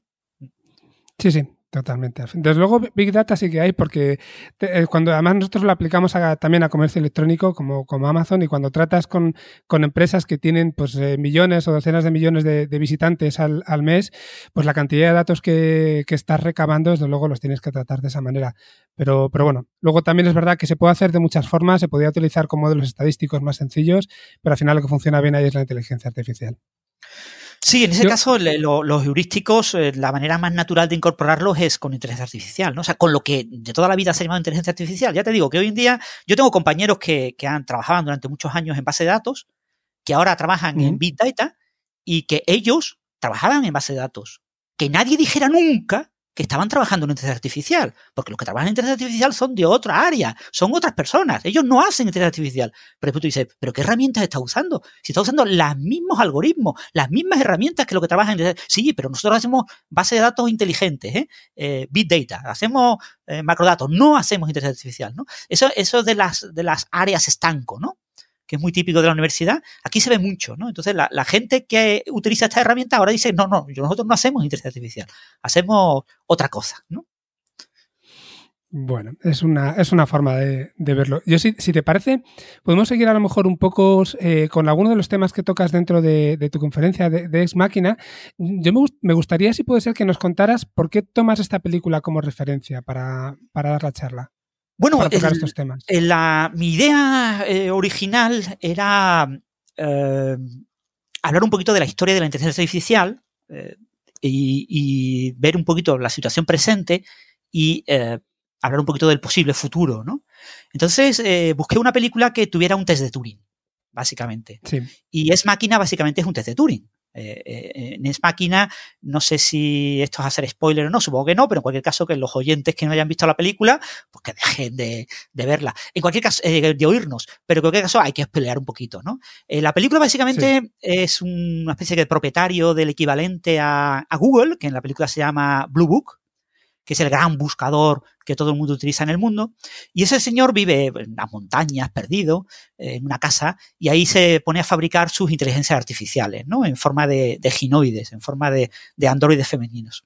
Eh, y él quiere probar, hacer un test de Turing con su última inteligencia artificial, que se llama EIVA, y, bueno, él, eh, hace un concurso en la empresa y gana el concurso pues uno de los informáticos y, muy contento, pues lo llevan en helicóptero, lo llevan allá a la casa. Y la idea es un test de Turing de una semana. Entonces, cada día eh, eh, este muchacho, este informático, se entrevista con Eva, eh, habla con ella, no se sabe cuánto en la película, pero pongamos una hora o algo así, y después ella, claro, ya tiene que volverse a recargar, tiene que y, bueno, él ya está viviendo allí con el gran jefazo de la compañía y, hablan entre ellos sobre este test de Turing, ¿no? Claro, es un test de Turing diferente al test de Turing estándar de Turing, que era con texto y sin que se viera si es una máquina o un humano con el que se interacciona. Pero en este caso, mm. eh, en la propia película se plantean este tipo de cuestiones, ¿no? Eh, realmente mm, esto es un test de Turing mejor que el test de Turing, porque tú ves que es una máquina eh, y te está convenciendo de que, de que tiene cosas más allá de lo que sería estrictamente una máquina, ¿no? Y de que es tan inteligente como una persona, ¿no? Y, que tiene emociones y que tiene sentimiento. Entonces, era una buena película para eh, hablar de eso, para hablar de realmente una máquina inteligente tiene que tener emociones para ser inteligente. Porque hay que recordar que una de las cosas que comento en la charla eh, es que las emociones no son inteligentes, son todo lo contrario, porque las emociones vienen mm. controladas por las hormonas, por el sistema endocrino, por el sistema límbico. Es decir, eh, las emociones hacen que seas menos inteligente. Cuando tú te enamoras, por ejemplo, de una persona, tú no la valoras de forma inteligente, no valoras sus rasgos, sus características, todo lo contrario, te autoengañas, te envuelves, las hormonas te obligan a no razonar sobre esa persona a verla mucho mejor de lo que en realidad es. Si tú razonaras sobre esa persona, no, eh, probablemente no estarías con ella. Entonces, el enamoramiento eh, es fundamentalmente eh, todas las emociones, todas las emociones son fundamentalmente hormonales, son antiinteligentes. ¿Tú querrías que una máquina inteligente, porque tuviera emociones no imitadas, sino emociones verdaderas, dejara de mm. ser inteligente excepcionalmente? Que en su trabajo de repente dijera, hoy voy a mirar el aire, cómo se mueve el aire, y dejara de funcionar correctamente y fuera menos inteligente debido a esas emociones? ¿O tú prefieres que la máquina inteligente, la máquina artificial, sea una máquina que no falle? Y que siempre sea inteligente. Porque si esa máquina es siempre inteligente y no tiene sistema endocrino, no tiene sistema de emociones, entonces eh, no, no fallará, pero como lo tenga, falla. Entonces, la única opción de que la máquina mm, tenga la apariencia de emociones sin tener, es no tener emociones, si no queremos que falle a nivel de inteligencia. ¿no? es uno de los temas que planteo en la charla. ¿no? Y eso lo plantea también la película. ¿no? Eh, en la película se plantea, eh, realmente eh, Eva tiene emociones, esta ginoide puede enamorarse de un humano, puede un humano enamorarse de ella, eh, porque eh, eh, lo dicen en la película, ella es capaz de reconocer los microgestos de la cara, faciales, y, tiene no solo un control perfecto del lenguaje verbal, ella nace sabiendo hablar, o sea, es creada, no, aprende a hablar en un momento, pero además ella reconoce toda la interacción no verbal humana con lo que ella puede expresar en la película, obviamente es una actriz, la cara es completamente de la actriz eh, y tiene expresiones de humano perfectas, ¿no? Y además eh, dicen en la película de manera explícita que ella es capaz de reconocer esas microexpresiones faciales en, sus interlocutores, ¿no? Entonces, ¿realmente queremos que la inteligencia artificial haga eso? y si lo queremos, ¿para qué? Y, claro, la, película pues tiene su, es una película, ¿no? Pero mm, sirve para hablar de ese tipo de cuestiones, ¿no? De, si realmente la inteligencia tiene que incluir emociones o no, si tiene que ser solamente una inteligencia de propósito específico o de propósito general. Eh, y ese tipo, es básicamente un poco la, la idea, ¿no? Sí, ahí eh, yo estoy, de acuerdo también con, esa pregunta, me parece muy interesante porque al final lo que estamos tratando de replicar es la inteligencia humana o es el comportamiento humano. Y si es el comportamiento humano, por lo que tú dices, ahí ya la inteligencia a veces no cabe. Hay emociones, hay un montón de, elementos que nos hacen tomar muchas veces malas decisiones, incluso a pesar de que sabemos que, son malas. Y, bueno, eh, lo que pasa es que puede haber en algunos casos que eso se le pueda encontrar cierta, cierta utilidad pero casos en los que seguramente sean más temas de, no sé si sabría si decirte de ocio o de qué, pero que alguien quisiera tener una pareja, por ejemplo, que replicara el comportamiento de un humano sin que lo fuera, o ni siquiera ya un humano, podría ser un animal, ¿no? Un, un, perro, un, cualquier tipo de, mascota. Ahí a lo mejor tendría cabida, pero desde luego como aplicación para resolver ciertos tipos de, problemas que tengan que ver, pues, no sé, con temas de trabajo o de seguridad o cosas así, pues claro, las emociones seguramente no deberían tener mucho, mucha cabida. Sí, en ese sentido, eh, la película Inteligencia Artificial, ¿no? De, Spielberg, ¿no? Que también menciono en la charla, eh, eh, bueno, básicamente pretenden hacer un, niño, un niño para una pareja que no ha podido tener niños, ¿no? Y claro, un niño que no cambia, que no envejece, que tiene una edad para toda la vida, ¿no? Y la idea es que sea un, niño, un, una, un androide que ame a su madre y que genere empatía con la madre para que la madre lo ame a él, ¿no? Pero claro, después la, pareja, la familia, tiene un niño y ese otro niño verdadero que va creciendo poco a poco, va compitiendo con ese niño que nunca cambia, ¿no? Y, todo eso genera el conflicto del principio de la película Inteligencia Artificial, también muy recomendable, ¿no? Eh, eh, con eso hay que tener mucho cuidado. No sé si sabes el tema de los perros. Eh, los perros, hubo un estudio ya hace ya muchos años, ¿no? Y además recibió un premio Nobel eh, puede ser 10 años así, eh, un estudio japonés sobre la oxitocina. ¿Sabes lo que la, oxitocina es lo que llaman la hormona del amor, entre comillas, ¿no? Es una, hormona que se genera en, por ejemplo, entre la madre y el niño, ¿no? El, niño eh, huele a oxitocina y la madre huele a oxitocina y eso refuerza la relación amorosa entre madre y niño, ¿no?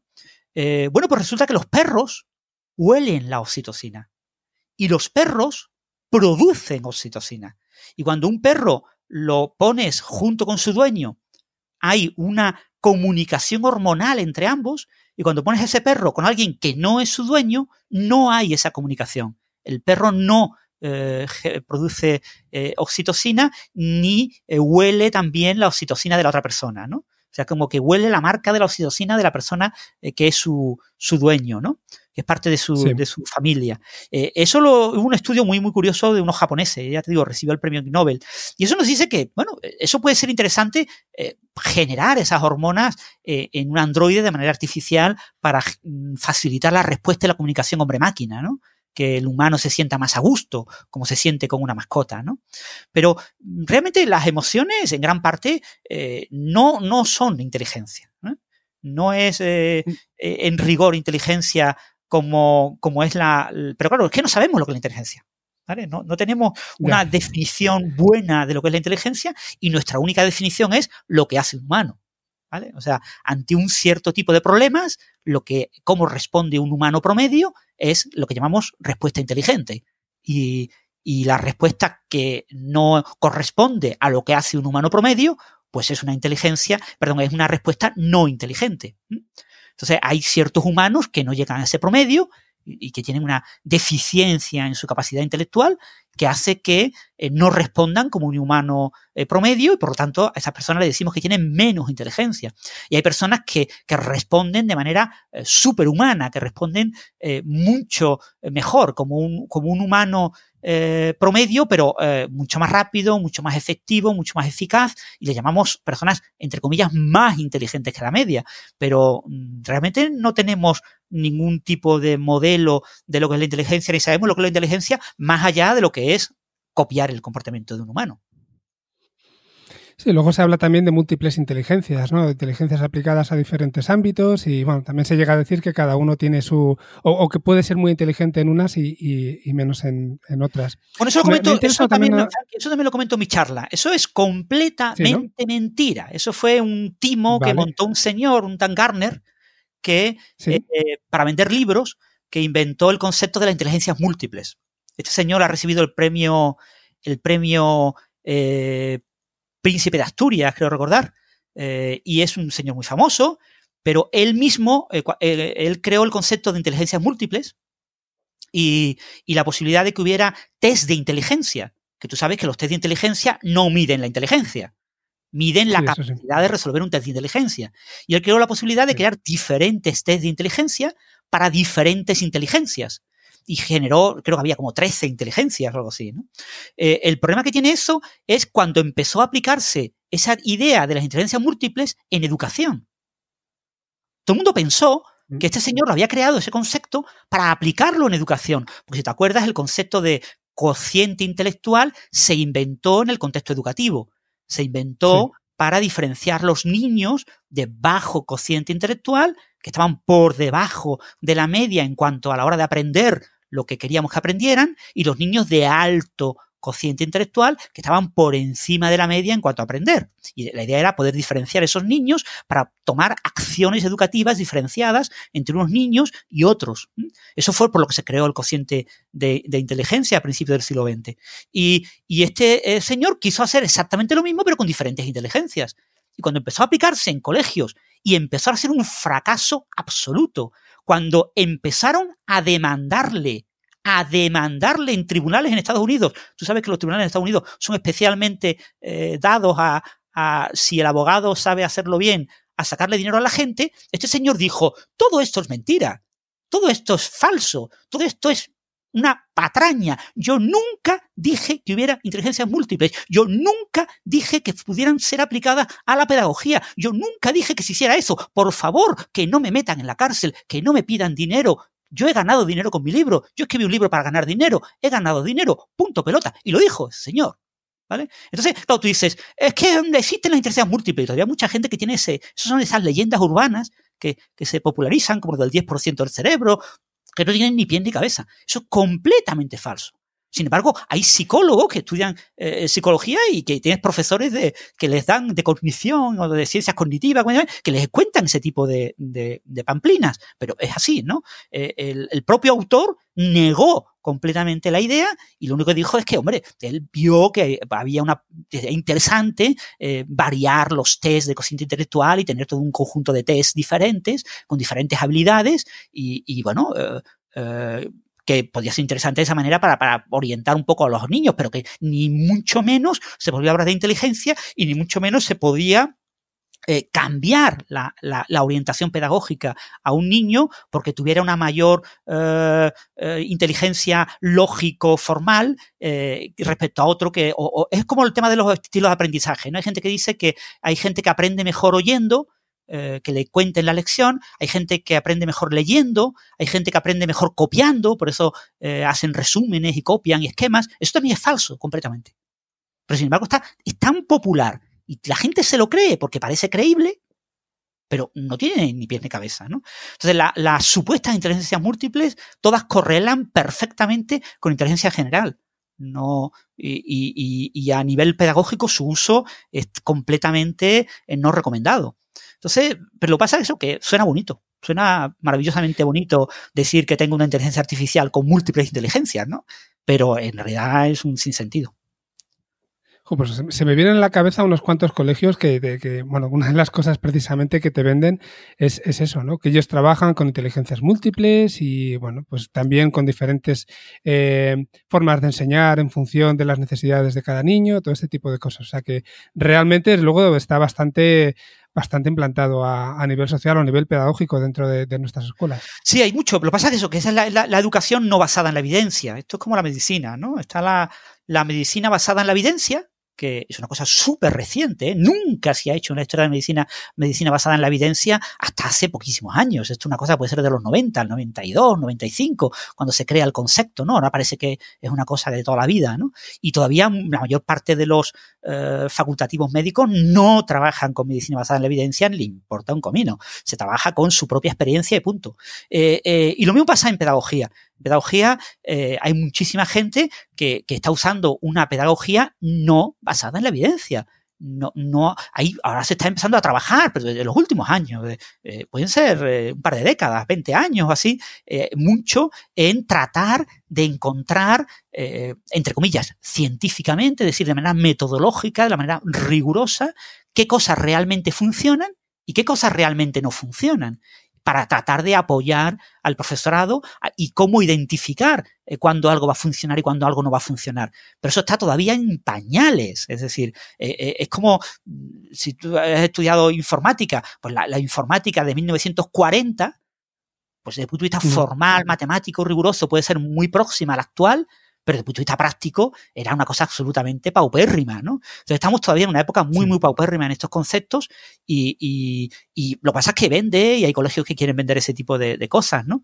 Pero no tiene ningún, no tiene ni, ni pies ni cabeza ahora mismo hacer eso. Dios mío, ahora mismo no hay ningún tipo de eh, evidencia eh, rigurosa de, de, que se pueda seleccionar los alumnos eh, y aplicar metodologías más allá del, bueno, que a nivel personal un profesor lo haga por su experiencia o lo que sea, o que use ciertas ideas, pero que no van a funcionar. O sea, no hay ahora mismo eh, pruebas, evidencias firmes. Recuerda la diferencia entre evidencia y prueba.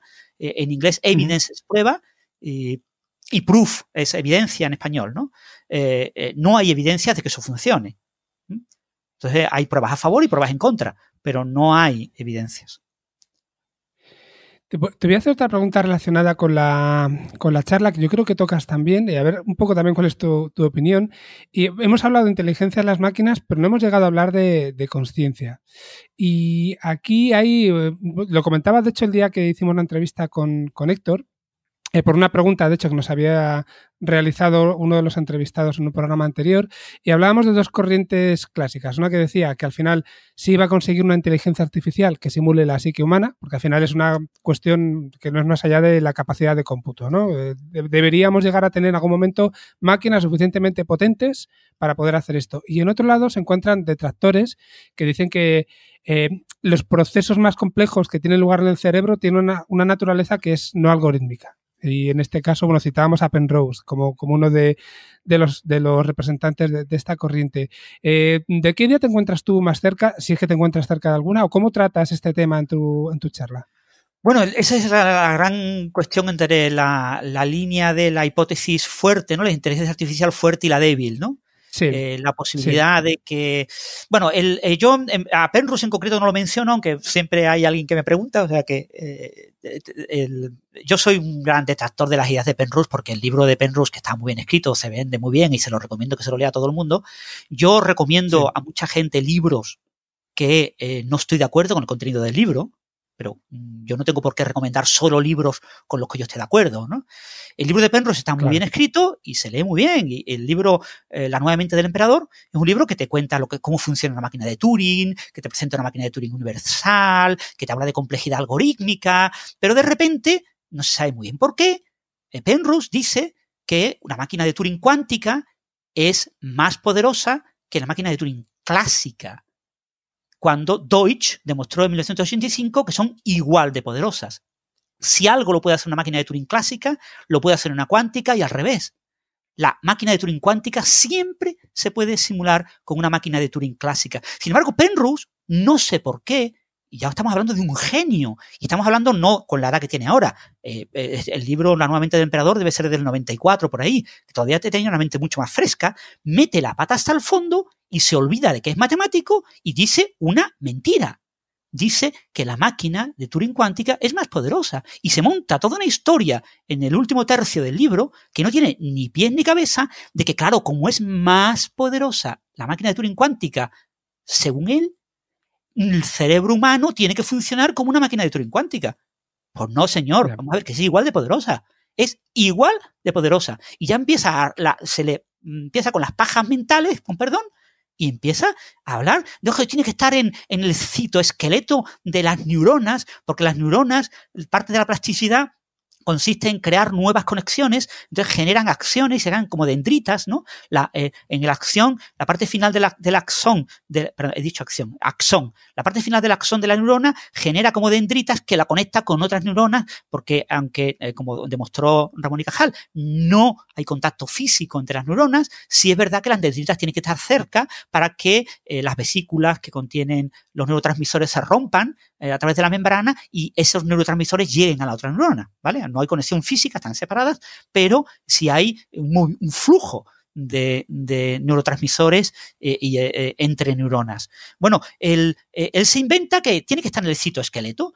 Y, y, como el citoesqueleto era algo que en ese momento se conocía menos, pues piensa en los, los túbulos de carbono, de, perdón, túbulos, los microtúbulos, perdón, se llaman microtúbulos. Los microtúbulos del citoesqueleto. En la, neurona genera, todas las células, genera de forma continua esqueleto. las neuronas, las, perdón, he dicho las neuronas, sí, las células. Las células en general eh, generan de manera continua esqueleto como si fueran andamios.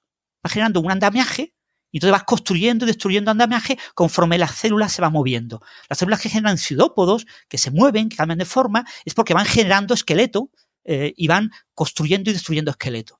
Entonces, eh, el esqueleto está sometido, eh, habéis visto quizás, por, recomiendo a todos los oyentes eh, que busquen en YouTube el tema de las quinesinas, que son unas moléculas en forma de personita que tienen como dos piernecitas y, que tienen como un cabezón, y el cabezón es una, una proteína que es capaz de acarrear, de portar un neurotransmisor. Entonces, a lo largo de los microtúbulos va moviéndose como si fuera una persona, ¿eh? andando a pasitos, ¿no? Mueve, una, mueve un pasito, mueve otro pasito y van agarreando los neurotransmisores a lo largo del citoesqueleto. Y dice Penrose que es que e, es ese tubito que ves en el vídeo, ese tubito tiene coherencia cuántica y codifica información cuántica y opera como un ordenador cuántico. Tú dices, pero vamos a ver, pero señor, usted me está diciendo? Si ese tubito está constantemente construido, destruido, constantemente chocando moléculas de agua. Claro, en el vídeo no se ven las moléculas de agua, pero están ahí, chocando contra él, chocando con cantidad de, proteínas. Es, eso es absolutamente incoherente. O sea, desde el punto de vista cuántico, las ideas de Penrose no tienen ni pie ni cabeza, ¿vale? O sea, nadie en su sano juicio, a nivel científico, a nivel riguroso, puede tomarse en serio las ideas de Penrose y del anestesiólogo que le acompaña en sus ideas, ¿no? Son ideas absolutamente sin sentido, ¿no? Pero bueno, eh, eh, lo que sí es cierto es que hay algunas teorías para la conciencia, no sabemos todavía realmente qué es la conciencia, eh, diferentes expertos en inteligencia artificial hablan, por ejemplo, Kurzweil, Ray Kurzweil, habla de la hipótesis de los patrones, la conciencia emerge de la conexión entre múltiples patrones. Eh, hay hipótesis de información sobre flujos de información eh, y la manera en la que fluye la información eh, acaba generando eso que llamamos conciencia, pero todavía no lo tenemos claro qué es la conciencia, se está trabajando en ello y, y, en mi opinión, hasta que no entendamos qué es la conciencia, no podremos forzar que las inteligencias artificiales acaben adquiriendo conciencia. Quizás la conciencia emerja de la red neuronal adecuada, pero no de una red neuronal cualquiera. ¿vale? O sea, una, red de neuronas artificiales eh, arbitraria no va a generar de manera espontánea conciencia. Yo al menos no lo concibo. ¿no? Entonces yo no estoy ni en la hipótesis fuerte ni en la débil, yo estoy como en la mitad. ¿no?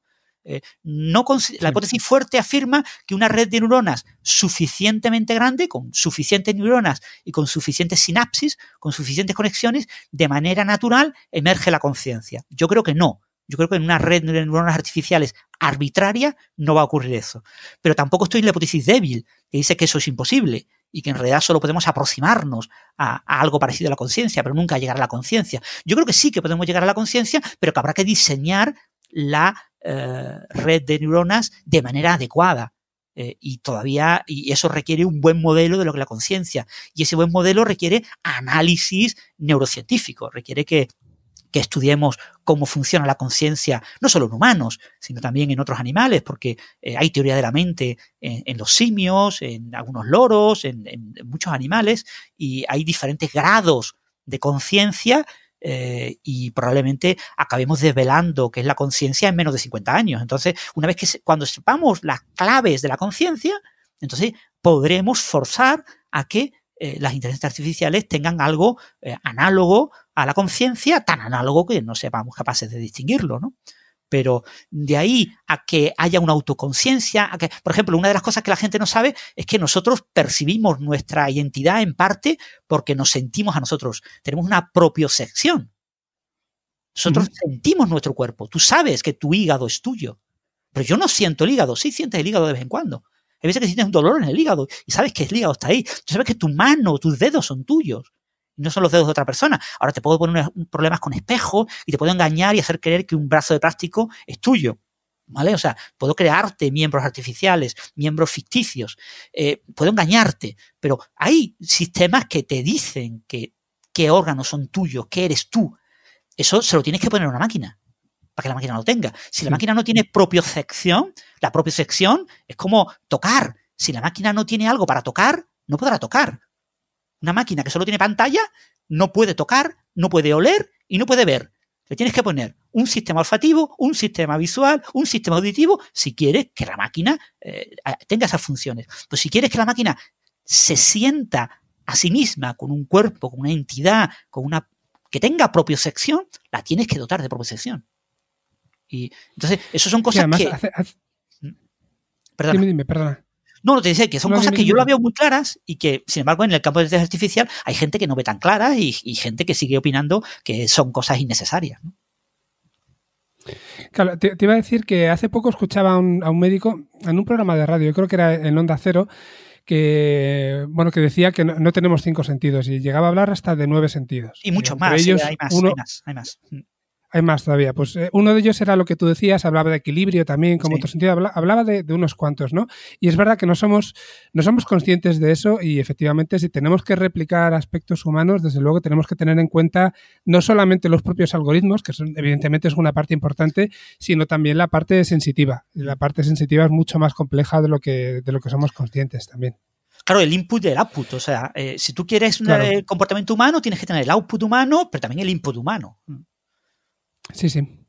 Es lo que, lo que comentabas, lo que comentabas antes también de la oxitocina, pues todo eso hay que ser capaz de generarlo, pero también de detectarlo. Y, las microexpresiones que comentabas, pues igual son un poco más fáciles si es algo visual, porque es algo que está más trabajado, pero hay otros muchos temas que seguramente todavía nos falte mucho por, por, llegar a dominar. Y luego también me llama, me llama la atención que hemos hablado de tres cosas. Hemos hablado de, que estamos intentando replicar la inteligencia, la conciencia y los, eh, los sentimientos y ni siquiera somos capaces de dar una definición clara o, inequívoca de qué es cada uno de ellos, ¿no? Parece que es un problema todavía muy lejano precisamente pues por todo esto que estamos comentando ahora. Pero fíjate, Frankie, eh, tú imagínate, yo qué sé, un físico, ¿vale? Estamos hablando de, de Galileo. Pongamos Galileo como físico. Eh, puede ser dudoso que lo sea, pero bueno, vamos, supongamos que es físico. Tiempo. ¿Qué es el tiempo? Pues el tiempo, los físicos no sabemos lo que es. No tenemos ni idea de lo que es. Y sin embargo, en física prácticamente es imposible hacer física sin tiempo. El espacio. Mm. No sabemos lo que es el espacio. Pero desde hace 400 años estamos haciendo física sin saber lo que es el espacio y no es irrelevante. Es decir, saber qué es algo no es necesario para trabajar con ese algo y para hacer cosas útiles y, hacer ingeniería, hacer ciencia básica, eh, eh, eh, desarrollar cosas, tanto en investigación como en innovación, lo que sea. No es necesario tener buenas definiciones y un conocimiento íntimo de los conceptos fundamentales. Los conceptos fundamentales están ahí, pero yo tengo que tener buenas relaciones. Yo tengo Ahora mismo la teoría de la relatividad me relaciona tiempo y espacio. Sé mucho de la relación entre el tiempo y el espacio, aunque no sepa lo que es el espacio y aunque no sepa lo que es el tiempo. La mecánica me habla de la relación entre la energía y el tiempo y el espacio. Sé mucho de la relación entre la energía, el tiempo y el espacio, eh, pero no sé lo que es la energía. O sea, yo puedo tener conceptos que no sé lo que son, que no sé definirlos, pero si tengo el juego adecuado de relaciones entre ellos, puedo trabajar perfectamente. Sí, tiene sentido, la verdad. Sí, sí. estamos hablando de a lo mejor somos capaces de percibir de alguna forma, como humanos, somos capaces de percibir el tiempo, somos capaces de percibir el espacio de una forma muy particular. Y, bueno, pues también tenemos nuestra propia percepción de la conciencia, de la inteligencia, y, bueno, es con lo que podemos trabajar al final. Exactamente, y se está pues, trabajando mucho, es decir, hay mucho trabajo eh, técnico que probablemente acabe desvelando en la física costó mucho trabajo. O sea, mucha gente dice, no, la conservación de la energía, ¿no? Parece como que la conservación de la energía era algo natural, ¿no? Que Newton sabía que la energía se conservaba y no lo sabía.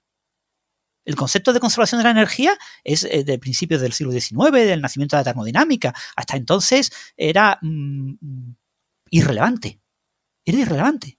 ¿eh? Había sistemas en los que se conservaba, sistemas en los que no, pero no pasaba nada. No, no, no, era un concepto básico y fundamental que uno tenga que considerar como verdad, como principio rector de gran parte de la física. ¿no? Y, y claro, hoy en día entendemos que los sistemas en los que no se conserva energía es que tienen muchas interacciones y en rigor sí se está conservando, pero aparenta no conservarse, ¿no? Eh, porque no, no, puedes controlar eh, con eh, detalle microscópico todas esas interacciones. Entonces pierdes muchas de las interacciones, con lo que hay una pérdida, pero es por tu conocimiento, pero en realidad sí se conserva eh, a manera fundamental la energía. ¿no? Entonces, el, en, inteligencia artificial se está trabajando en un momento en el que en estos temas de, conciencia artificial, etcétera, que hay trabajos preciosos en, en laboratorio hay cosas realmente muy, muy llamativas, ¿no? Eh, se está trabajando en un momento muy, muy germinal, ¿no? Y, que hay que dar tiempo a, la investigación y, al trabajo, que las cosas no se... Sentado en la mesa de un despacho nadie descubre una ley física, ¿no? Eh, hay que tener evidencias experimentales, hay que, hay, que, hay que tener cosas que no entendemos y tratar de buscar a ver cómo lo podemos entender. Y eso es lo que estamos en este momento en inteligencia artificial y en el tema el problema de la conciencia. Se está trabajando mucho y seguramente en unos años eh, avanzaremos. Oye, Francis, eh, vamos ya terminando, que al final nos hemos alargado más de lo que te, de lo que te prometí. No quiero tampoco quitarte mucho tiempo. Te voy a, voy a, terminar con la última pregunta que le hago siempre a todos los invitados y te voy a pedir, por favor, que me recomiendes a alguien a quien te gustaría que entrevistáramos en el programa, en un, en un futuro programa. ¿En temas sobre inteligencia artificial o qué tipo de temas? Sí, sí, en inteligencia artificial. Eh, lo que te apetezca. Puede ser que le conozcas o que no, como tú veas. Eh, bueno, el, eh, no sé si conoces a, o habéis entrevistado ya a Esteban Moro, que trabaja en el tema de... Esteban trabaja, ha estado un año en el MIT, está en la Carlos III, creo recordar. Bueno, no recuerdo, no me haga mucho caso. y, Esteban trabaja en, en, extraer estados de emoción y de opinión en redes sociales. Entonces, extraer eh, información en, Twitter, en, Facebook, en diferentes redes sociales para eh, plantear estados de... de lo, lo, aplica fundamentalmente a temas políticos, económicos, etcétera, estados de opinión pero también extraer emociones, ¿no? Saber si la gente está contenta con una cierta medida eh, política, si, si está más bien triste, y extraer ese tipo de cosas analizando eh, lo que se publica en texto en las redes sociales, ¿no? Yo creo que es un tema muy interesante, ¿no? Y, y en la misma línea, pero ya en la línea más política, eh, ¿cómo se llama? María. Ah, yes. eh, Ah, se me acaba de olvidar el nombre. Bueno, no importa. Hay varias personas. Si, no te acuerdas.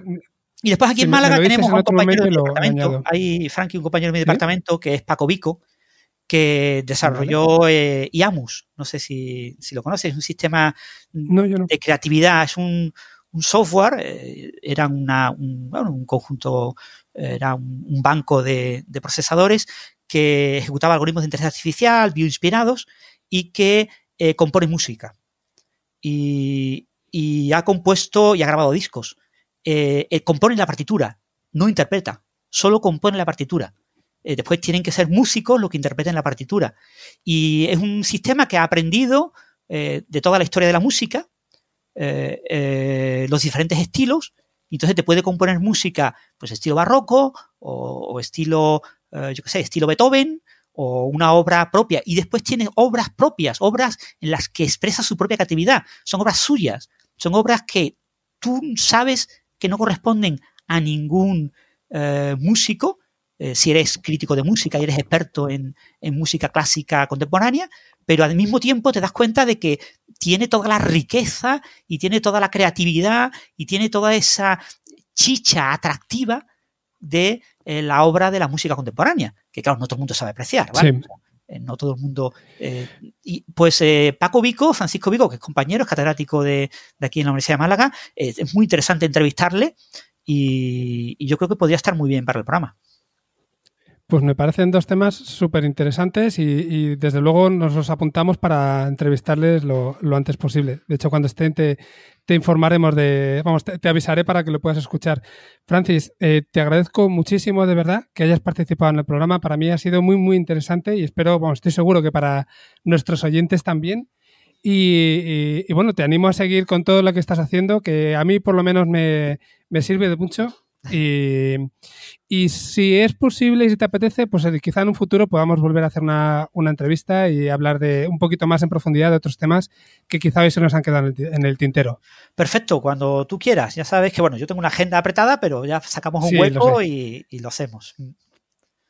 Vale, será así. Será, a lo mejor te vuelvo a molestar dentro de, de unos meses pero, pero bueno, te, seguiremos y, veremos cuándo puede tener sentido. Eh, de nuevo, muchísimas gracias y un abrazo muy fuerte, Francis. Un abrazo, un saludo a todos los oyentes.